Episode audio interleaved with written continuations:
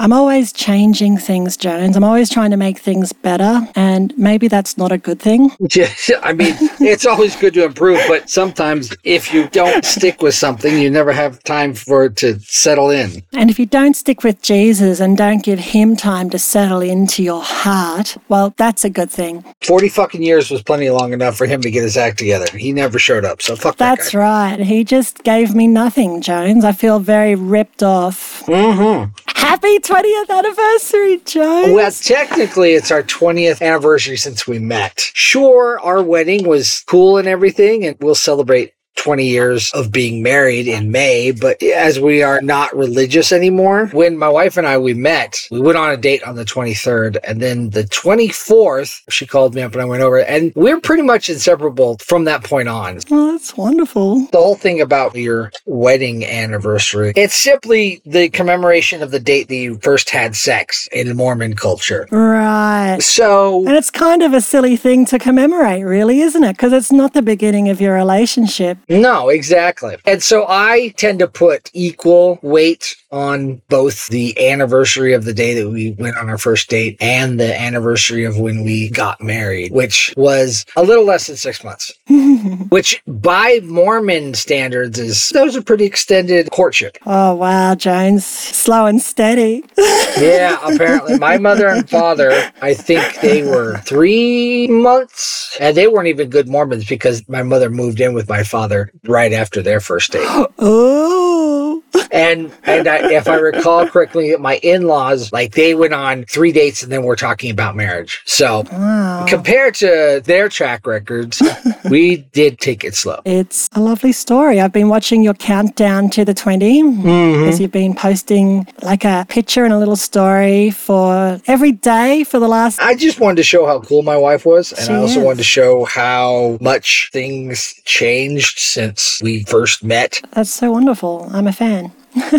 All right. Well, there was a few things that I wanted to talk about today, and I put them in your chat. The lady who wouldn't bake the cake for the lesbian couple, and the judge saying that she did nothing wrong. It's almost like a cliche because we've heard this idea of this prototypical example of governmental overreach or freedom of religion or something, and the courts actually won in her favor. She was allowed to not bake the cake. And this is actually not even the first time it's happened. This has happened a few Right, times. right. Right. So, what do you think of the result of this? Should horrible people be allowed to be horrible when it doesn't actually hurt other people? Well, Or is that oversimplifying the issue by saying it that way? that's exactly what that is. That's All right, tell me about it, Jones. Give me your thoughts. First of all, she said, No, I'm not going to make a cake for you because my religion says you're gross, so I'm not making you a cake. Right. What happens with religion says black people are immoral, or it says that people who don't wear a hijab on their head are not worthy. Right, yeah.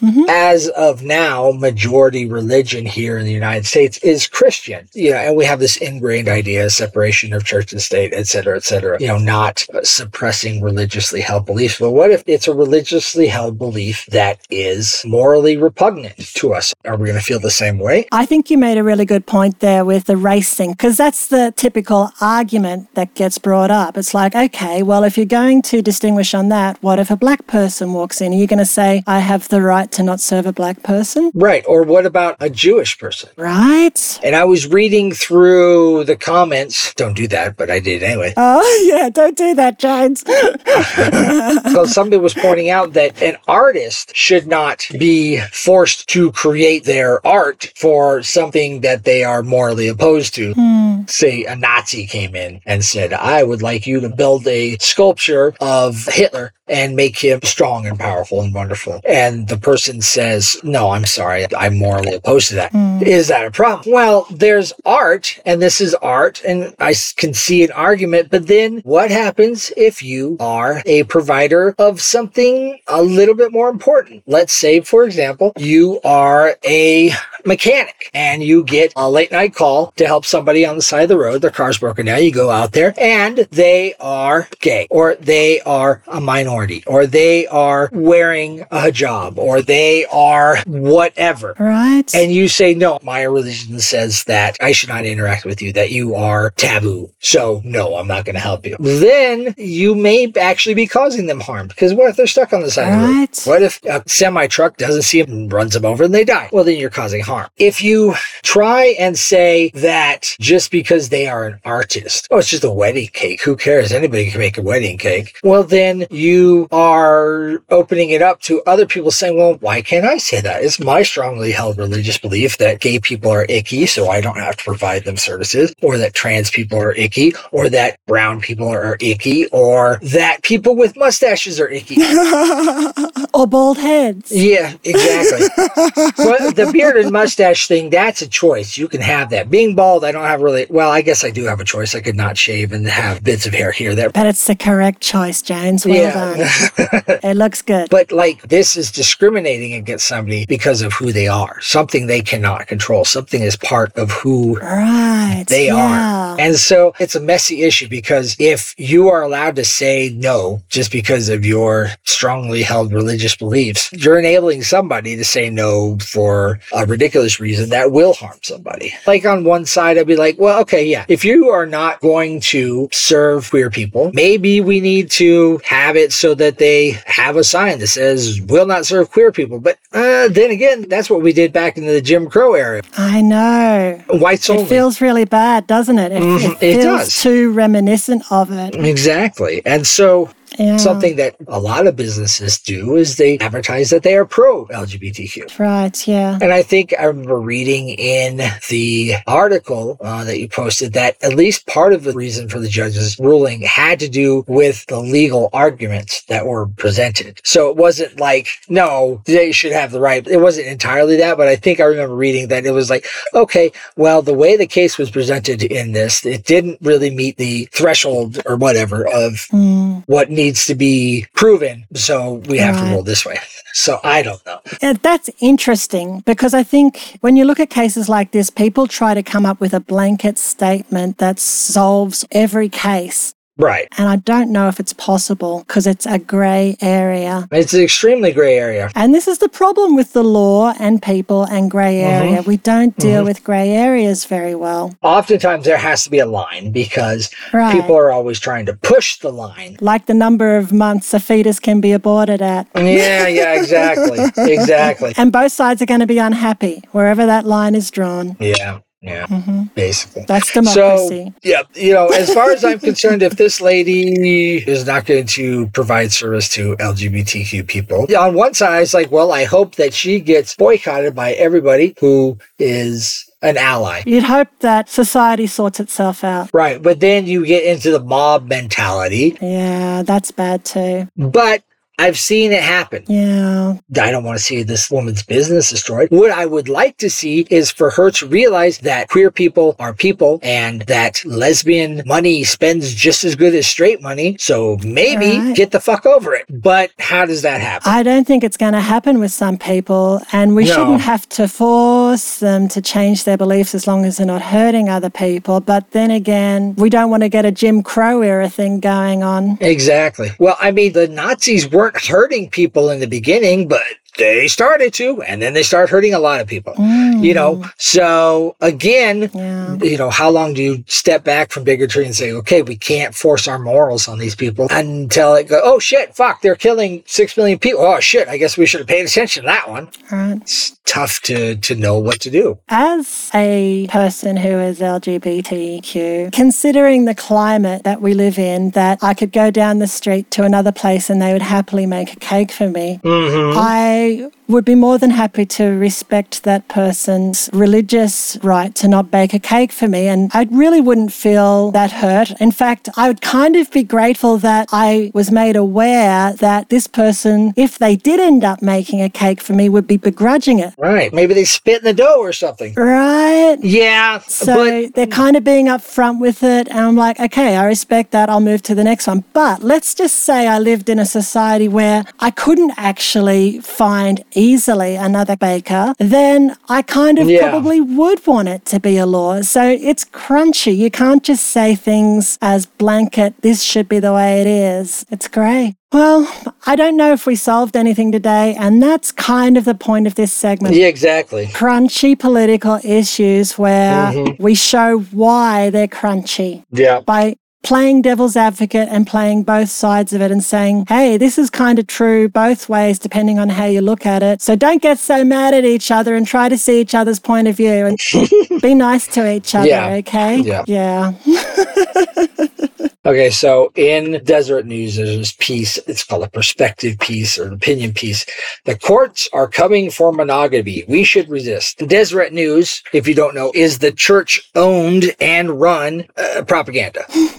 I love hopping on their website and just browsing the last week's articles. Oh my this is God, where I get my Mormon fodder from. hmm Their takes on things are hilarious. Maybe they don't realize just how much comedy they provide. That would require them to have a little bit of insight into anything other than what their opinion is. So I don't think it would work.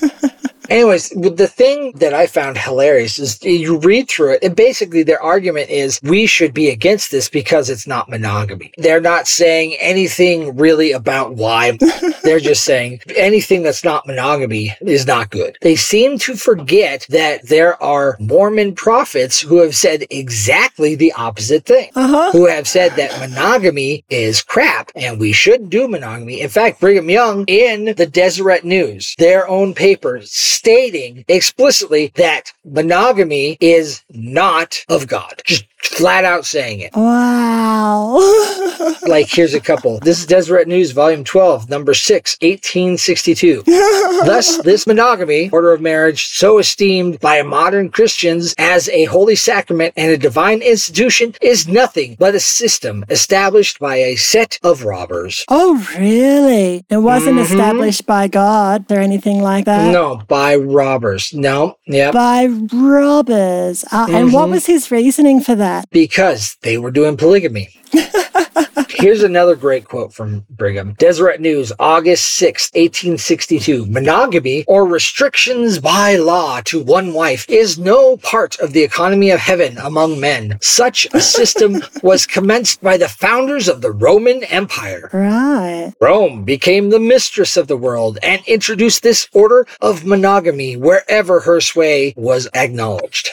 the other thing is the people that wrote this opinion piece, they are all faculty or professors of Brigham Young University. Right. I saw that at the bottom. Brigham Young, the guy who's just fucking saying this stuff that monogamy is bullshit, and your institution's named after, Uh-huh. now you're saying that monogamy is the superior way and that we have to abide by monogamy for everybody. Make up your fucking mind. Right. It seems like their main argument, it just stops marriage having a meaning anymore, which could then have legal consequences. I suppose, but Yeah, I don't care. yeah, yeah, I don't care. Like, I'm committed to my wife whether we are married or not. Yeah, exactly. Another argument that they're making in this article is that for people in polyamorous relationships, there has to be communication and they have to be renegotiating and they have to be talking. And that's what happens in any relationship, you dumb motherfuckers. Yes. That's just the relationship. So what the fuck? Like, I have been in a monogamous relationship for 20 years and fucking been doing that all 20 years. So your argument is stupid. You should be choosing each other every day. And if you're not, Yeah. then it's time to renegotiate. Mhm. Maybe you can still come up with a happy agreement. Right. But that negotiation, which you could also call communication, right, needs to happen with couples Yeah. or thruples or quadruples or anything. The other thing they said is that it requires this form of communication and negotiation. People may not be prepared for that. Fuck you. Yeah. You belong to a religion that actively encourages people to get married as soon as possible. no negotiation there. When my wife and I got married, we weren't prepared. We went from being married to my wife being pregnant in three months. Wow. Doing it was difficult as hell. Yeah. And yet they would say that my monogamous marriage to my wife still is better than a polyamorous marriage or relationship just because it's monogamous. You fit right in there in Utah with your lovely little monogamous marriage. Mhm. Yeah. but their argument is just ridiculous because what they're saying invalidates polyamory is the same thing that's experienced in a monogamous relationship or really any Right. relationship whatsoever. I just want to read it out because it says it so succinctly about where this person or people's ideas are coming from and just Mhm. how messed up it is. So it says proponents of polyamory say that issues of time spent together, resources, and sex will have to be negotiated and renegotiated with open and continuous communication. But that is the point, EM dash.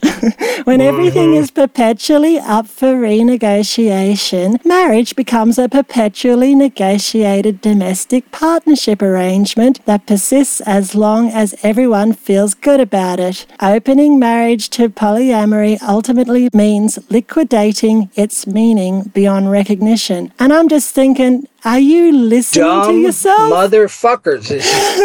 As far as they're concerned, you know, these are all Mormons. Marriage is a patriarchal system. What the man says goes. So there's not going to be any negotiation. I just feel sorry for them. They must be having so little agency in their relationships. That's part of the problem is they don't see that a marriage should be a constant, perpetually negotiated domestic partnership arrangement that persists as long as everyone feels good about it. Right, Fuck you. Why would you be in a marriage you don't feel good about? right. Why should you stay in it? That's the hallmark of a successful relationship. Right. Work to make sure that both people feel good about it, that both people want to be in it. Because the opposite of that is being stuck and not being able to negotiate. It's like Exactly. slavery. That's the opposite of not having negotiation power. Mm-hmm. And that Yeah. sucks harder, much, much Mhm. harder. And it's not fun either. The whole point of a relationship is to relate. If you're not relating, what is the fucking point? As far as Mormons are concerned, historically, the point is to pop out babies for Jesus. Which just doesn't make sense. Jesus doesn't need babies. Why would Jesus need babies? If Jesus really wanted to keep all those babies, he would solve all the problems that are causing women to die in childbirth to go away. Jesus would have saved Joseph Smith's kids that died if he really gave a fuck about Right, it. or all the kids and the mothers and everybody else that died while coming across the plains.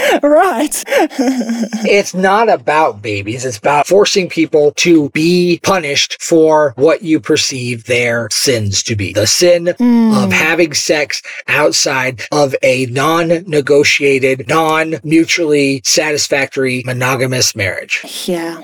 It's all about locking people in, isn't it? Mostly people with uteruses and, and vaginas, yes, but yeah. true. Uh, But I also feel like it does lock the men in as well. Without a doubt. I mean, while I personally feel that patriarchy is uh, harder on women, you're right. It affects the men as well because it forces the men to conform to a system that may or may not work for them. Right? It forces the men to regard their fellow human beings who just happen to have different bobs and bits from them as lesser than. It also forces the men to not touch their little factories or they're gonna fear they're going to hell.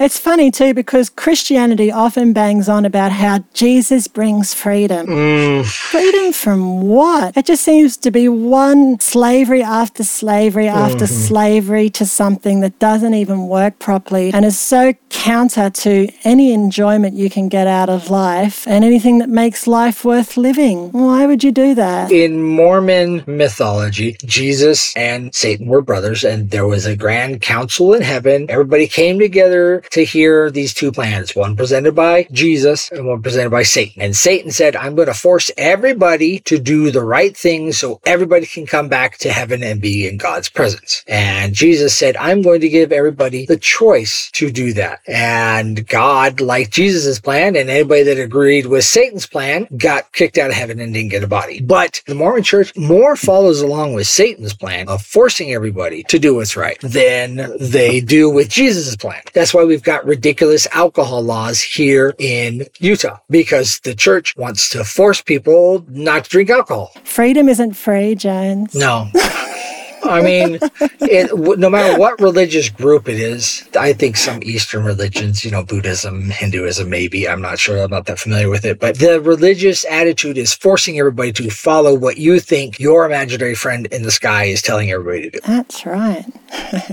All right. So Should we get on to reading what Joseph Smith's imaginary friend told him? hmm It wasn't an imaginary friend. It was a very, very real rock in a hat. With eyes that spoke back at him? All right. Do you want to give us the preface? I haven't read any of this, by the way, so this is going to be fresh for me. I'm excited. Well, guess what? It's, it's more of the same bullshit. It's- Ah, fuck. Because they're off in the desert with some dude who's currently being subjugated by Lamanites. Yeah, it's Ammon That's right. talking to King Limhi of the Nephites that went back to the land of Lehi Nephi that was currently being occupied by the Lamanites. And yes, they are being subjugated by the Lamanites. All right. Give us a preface, James. Tell us all about it. All right. Chapter 8. Ammon teaches the people of Limhi. He learns of the 24 Jaredite plates. Ancient records can be translated by seers. no gift is greater than seership. About 121 BC, He's talking himself up there, isn't he? Joseph interjects himself into the Book of Mormon quite a few times. Oh my God. Like there's one verse where he's like, and the man that will bring in the next dispensation will be named Joseph, and he will be called such after his father. And it's like, okay, yeah, we get it, Joseph. Jesus Christ. Joseph, Joseph, Joseph. Verse 1 And it came to pass that after King Limhi had made an end of speaking to his people, for he spake many things unto them, and only a few have I written in this book, he told his people all the things concerning their brethren who were in the land of Zarahemla. And he caused that Ammon should stand up before the multitude and rehearse unto them all that had happened unto their brethren from the time that Zeniff went up out of the land, even until the time that he himself came up out of the land. And he also rehearsed unto them the last words which King Benjamin had taught them, and explained them to the people of King Limhi, so that they might understand all the words which he spake. When he says rehearse, it sounds like King Limhi has ordained a Shakespearean play to be put on before him and an acting troupe. There you go. Yep. They didn't need to worry, though, about the men playing female parts because this is a Mormon story and there are no female Right, there are no women parts. Yep, exactly. That's right. Yep. All right. My go. Verse 4. And it came to pass that after he had done all this, that King Limhi dismissed the multitude. That's right. Go home. Get out of here. I find it difficult that it- it would actually be a multitude, though, like, because isn't he just one city that's subjugated by all of these Lamanites? Yeah, and Zeniff only left a couple hundred years ago, so how many of them could there be? Yeah, how is there a multitude? The population growth models in the Book of Mormon are complete bunk. They don't make any logical sense whatsoever. But oh well, par for the course. Yeah. and caused that they should return every one to his own house. Oh, okay. So not only did they only walk away from the other group a generation or so ago, they all now have houses. Yes. Despite the fact that they've been raided by Lamanites all the time, uh, it just doesn't make sense. Well, keep in mind that Lehi and his people had a temple within just a couple years. Like somehow they had that many people on the boat that they could build a whole fucking temple right as soon as they got to the promised land. Ah, Again, right. logic, it doesn't happen in this book. And we now know what the temple looked like because Rusty showed a little clip of their next mini-series from the Book of Mormon that they've been putting together. Oh yeah, I think I half-hearted watched that. Jesus beams down from heaven in front of their temple. Oh yeah, you showed us that. Yeah. Yeah, it kind of looks like a Jewish temple with Aztec symbols on it. It's really yeah, dumb. basically. that set that they filmed that on is actually just about 30 miles south of my house in a Oh, town really? called Goshen. Yep. Goshen. Oh, wow. Good Yeah. shit, Goshen. Mhm. Yeah. Throw it into the ocean. Yeah. It's funny. I don't know if you've actually seen any of the films that the church put out about the coming of Christ to America or anything like back in the 90s. I 90s. haven't. No. All of those motherfuckers are white in brown face. Every single one of them is a white person with brown makeup on their face. But I was noticing that on this clip, there was a lot more people that were actually genuinely colored that way from birth. Right? Except for Jesus, he was still white as fuck. Oh, yeah. Oh, yeah, it's the whitewashing of Jesus. They took a Yeah. person who was supposedly born in the Middle East among Aramaic people and And got a white person to play it. in some of the films that were done in the early 2000s, I actually knew the guy who played Jesus, and he was a white dude from Austria. Oh, wow. That's so white.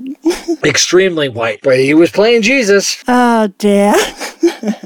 All right, so he put them all back to their own houses that they apparently have. Verse 5 And it came to pass that he caused that the plates which contained the record of his people from the time that they left the land of Zarahemla should be brought before Ammon that he might read them. So is he saying that they've made some new plates since they went off into the wilderness mm-hmm. from the other people? Because that's just the way you keep records is, you know, chiseling them into plates. Right. As yes. opposed to writing on a clay tablet or writing it on papyrus. Right. They only know how to chisel into metal for some reason. Mm-hmm. All right, so verse 6. Now, as soon as Ammon had read the record, because he can read, Mm-hmm. the king inquired of him to know if he could interpret languages, and Ammon told him that he could not. If you know two languages, you can interpret between the 2 Mm-hmm. What the fuck are they talking about? I think he's going to start talking about a spiritual gift, isn't he? That doesn't mean anything. Mm, well, kind of. yep. I mean, yeah, basically. That's exactly what's going to happen. Verse 7 And the king said unto him, Being grieved for the afflictions of my people, I caused that forty and three of my people should take a journey into the wilderness, that thereby they might find the land of Zarahemla, that we might appeal unto our brethren to deliver us out of bondage. And they were lost in the wilderness for the space of many days, yet they were diligent, and found not the land of Zarahemla, but returned to this land, having traveled in a land among many waters, having discovered a land which was covered with the bones of men and of beasts, and was also covered with ruins of buildings of every kind, having discovered a land which had been peopled with a people who were as numerous as the hosts of Israel. And for a testimony that the things which they had said are true, they have brought 24 plates, which are filled with engravings, and they are of pure gold. Oh, are they? Yes. It's like Joseph started off on this little tale and now he just has to keep working it into his story. And the lies mm. just get bigger and bigger and bigger and bigger. These are not the gold plates that Joseph found. These are different gold plates. Oh, fuck me. They're pure gold, which is hilarious because it was pointed out that there was no way in hell that you could engrave on pure gold and have it not squished flat when you closed it. And also, it would be too heavy for Joseph to carry while he was running through the woods. You have apologists who have been saying, oh, well, uh, it was a gold alloy, or it was, you know, it was a different kind of metal. It was just gold in color. Oh, They're ignoring the fact that the Book of Mormon itself says repeatedly pure gold, pure gold, pure gold, pure gold. what does pure gold mean if the pure is meaningless? You can't redefine words till they just don't Right. mean anything anymore. It's the same thing that they're doing with like, oh, white and delightsome and skin Mm-hmm. of blackness doesn't mean that their skin was black. It does, you fuckheads. Get over it. Oh, well, when they said horses, they meant tapirs, not an actual horse. It was a tapir. A horse is a horse. Right. Or the swords weren't actually metal. They were wood with obsidian. No, you fuckers. This is, yeah, that's stupid. Wood with obsidian.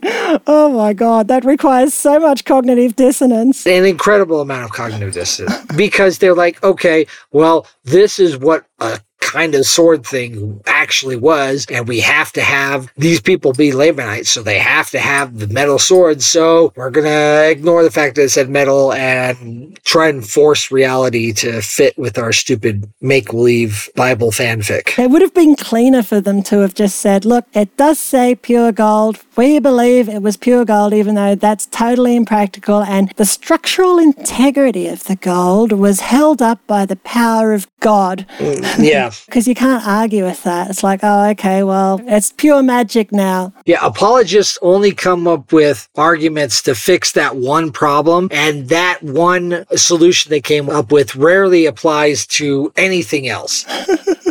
And behold, also, they have brought breastplates, which are large, and they are of brass and of copper, and are perfectly sound. I bet they make a gong sound when you hit them too. And again, they have brought swords. The hilts thereof have perished, and the blades thereof were cankered with rust. And there is no one in the land that is able to interpret the language or the engravings that are on the plates. Therefore I said unto thee, Canst thou translate? What's happening is, okay, first it was Zeniff and his folks that left, and they went to the land of Lehi Nephi, and they established a city, blah, blah. And then they got subjugated by the Lamanites, blah, blah, blah, blah. And then Limhi sent out 40 of his people to try and find their way back to Zarahemla. Oh. But they got lost, and while they got lost, they found Right. all these bones and these buildings and these plates and breastplates and shields and shit like that. And on the plates, there was a language that they didn't recognize. Right. So they found a battleground. Disclaimer none of this happened. They didn't find a goddamn thing. No.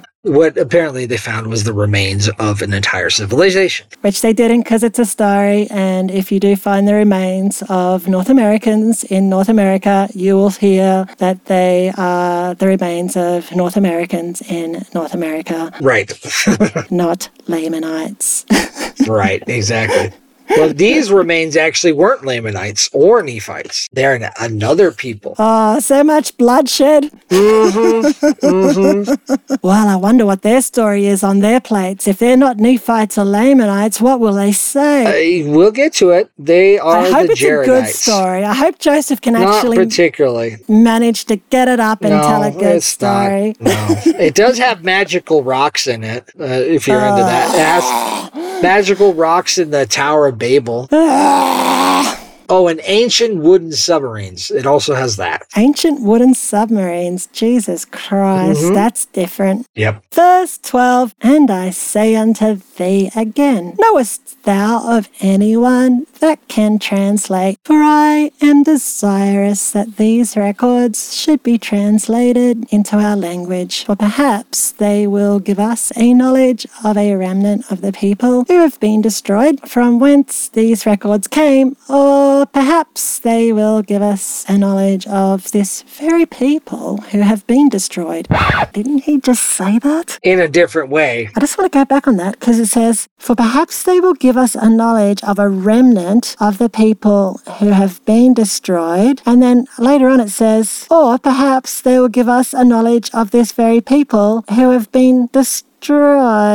First, it's Joseph padding. Second, he's trying to say maybe it'll tell us something about a small portion of the people All right, that were destroyed. uh, that were destroyed, or perhaps it'll tell us about all the people that were destroyed. So the remnant of the people, a small portion, and the very people, the whole portion. I think that's what he's trying to say. he could have just said, Maybe it will tell us about these people and maybe there's a small remnant. Give us some information about these fake dead people.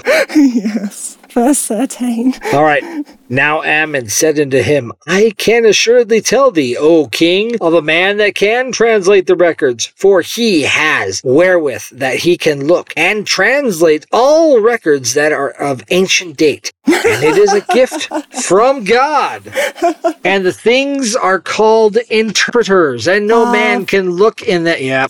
And no man can look in them except that he be commanded, lest he should look. For that he ought not, and he should perish. And whosoever is commanded to look in them, the same is called seer. So not a seer, just seer. Seer, yes. and behold, the king of the people who are in the land of Zarahemla is the man that is commanded to do these things, and who has this high gift from God. And the king said that a seer is greater than a prophet. Uh, Joseph would like that, wouldn't he? Mm, well, leaders of the church are prophets, seers, and revelators. They're a triple threat, Jones. Uh huh. Well, here's verse 16. And Ammon said that a seer is a revelator and a prophet also, and a gift which is greater can no man have except he should possess the power of God, which no man can. Yet a man may have great power given him from God. So, when the quorum of the 12 apostles and the first presidency of the Church of Jesus Christ of Latter-day Saints are called prophets, seers, and revelators, if we look here in verse 16, so they are prophets and revelators, it's the same thing because a seer is a revelator and a prophet. So, if it's a prophet, seer, a seer is a revelator and a prophet, and then he's also. Just carrying on the tradition of being verbose without saying anything. Yes. So, verse 17, but a seer can know of things which are past, and also of things which are to come, and by them shall all things be revealed. Or rather, shall secret things, oh, secret things, mm-hmm. be made manifest. He likes to tell people that he knows secrets, just to make himself seem special. this was his original con was telling people that he knew where the secret treasures were buried he knew where Right. the spanish mines were he knew where the gold of captain kidd was that was his secret thing he was a seer Right. And whenever somebody has a secret, there's usually some way that it can be used to manipulate people. The truth of the secret is very, very boring. Psychologically, it's not boring. right yeah So, shall secret things be made manifest, and hidden things shall come to light, and things which are not known shall be made known by them. Well, then they wouldn't be secrets anymore, Joseph. You don't want to do that. And also things shall be made known by them which otherwise could not be known. Oh, see, once again, he's doing that thing where I feel like he said the same thing over and Yes. over again. And I'm not going to read it again to find out. I just know that he did. that's exactly what he did He's so tiresome. hmm Verse 18 Thus God has provided a means that man, through faith, might work mighty miracles. Therefore, he becometh a great benefit to his fellow beings. God has provided a means that man, through faith, will- oh, okay, he's talking about gifts, and Yeah. therefore, by God working through a person, they become a benefit to their being. Uh, yeah Verse 19 And now, when Ammon had made an end of speaking these words, the king rejoiced exceedingly. Oh, did he? And gave thanks to God, saying, Doubtless a great mystery is contained within these plates. and these interpreters were doubtless prepared for the purpose of unfolding all such mysteries to the children of men. Actually describe the interpreters? I don't think he did, did he? He just said that they were interpreters. No, I haven't studied this. I wonder if this is something that was changed because the whole interpreter thing, as I understand it, came into being well after he translated the Book of Mormon. I think you might be onto something there. All right, do you want to read the last two verses? Verse 20.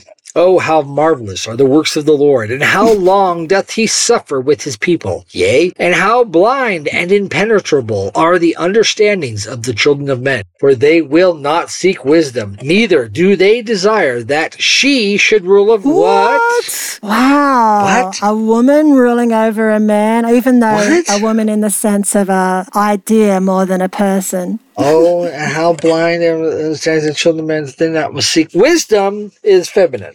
I think is what they're saying. Yeah, I think even in the Bible, wisdom in like Proverbs and stuff was written about in the feminine form, which is really interesting. Yeah, the footnote wisdom, a feminine noun in Hebrew and Greek. Mm. Uh, and then they refer to Proverbs 9 1 and Matthew eleven nineteen. Of course, the Greek god of wisdom, or one of them, I think was Right. female as well. I forget which one it was. Athena, That's it, Athena. god of reason, wisdom, and war. Sharp. I was trying to remember that Xena episode. hmm yep. Xena taught me so much. There you go. Did you finish? No. No, I don't think so. I got distracted by sheep. Okay. oh, how marvelous are the works of the Lord, and how long doth he suffer with his people? Yea, and how blind and impenetrable are the understandings of the children of men. For they will not seek wisdom, neither do they desire that she should rule over them. Yea, they are as a wild flock which fleeth from the shepherd, and scattereth, and are driven, and are devoured by the beasts of the foresteth.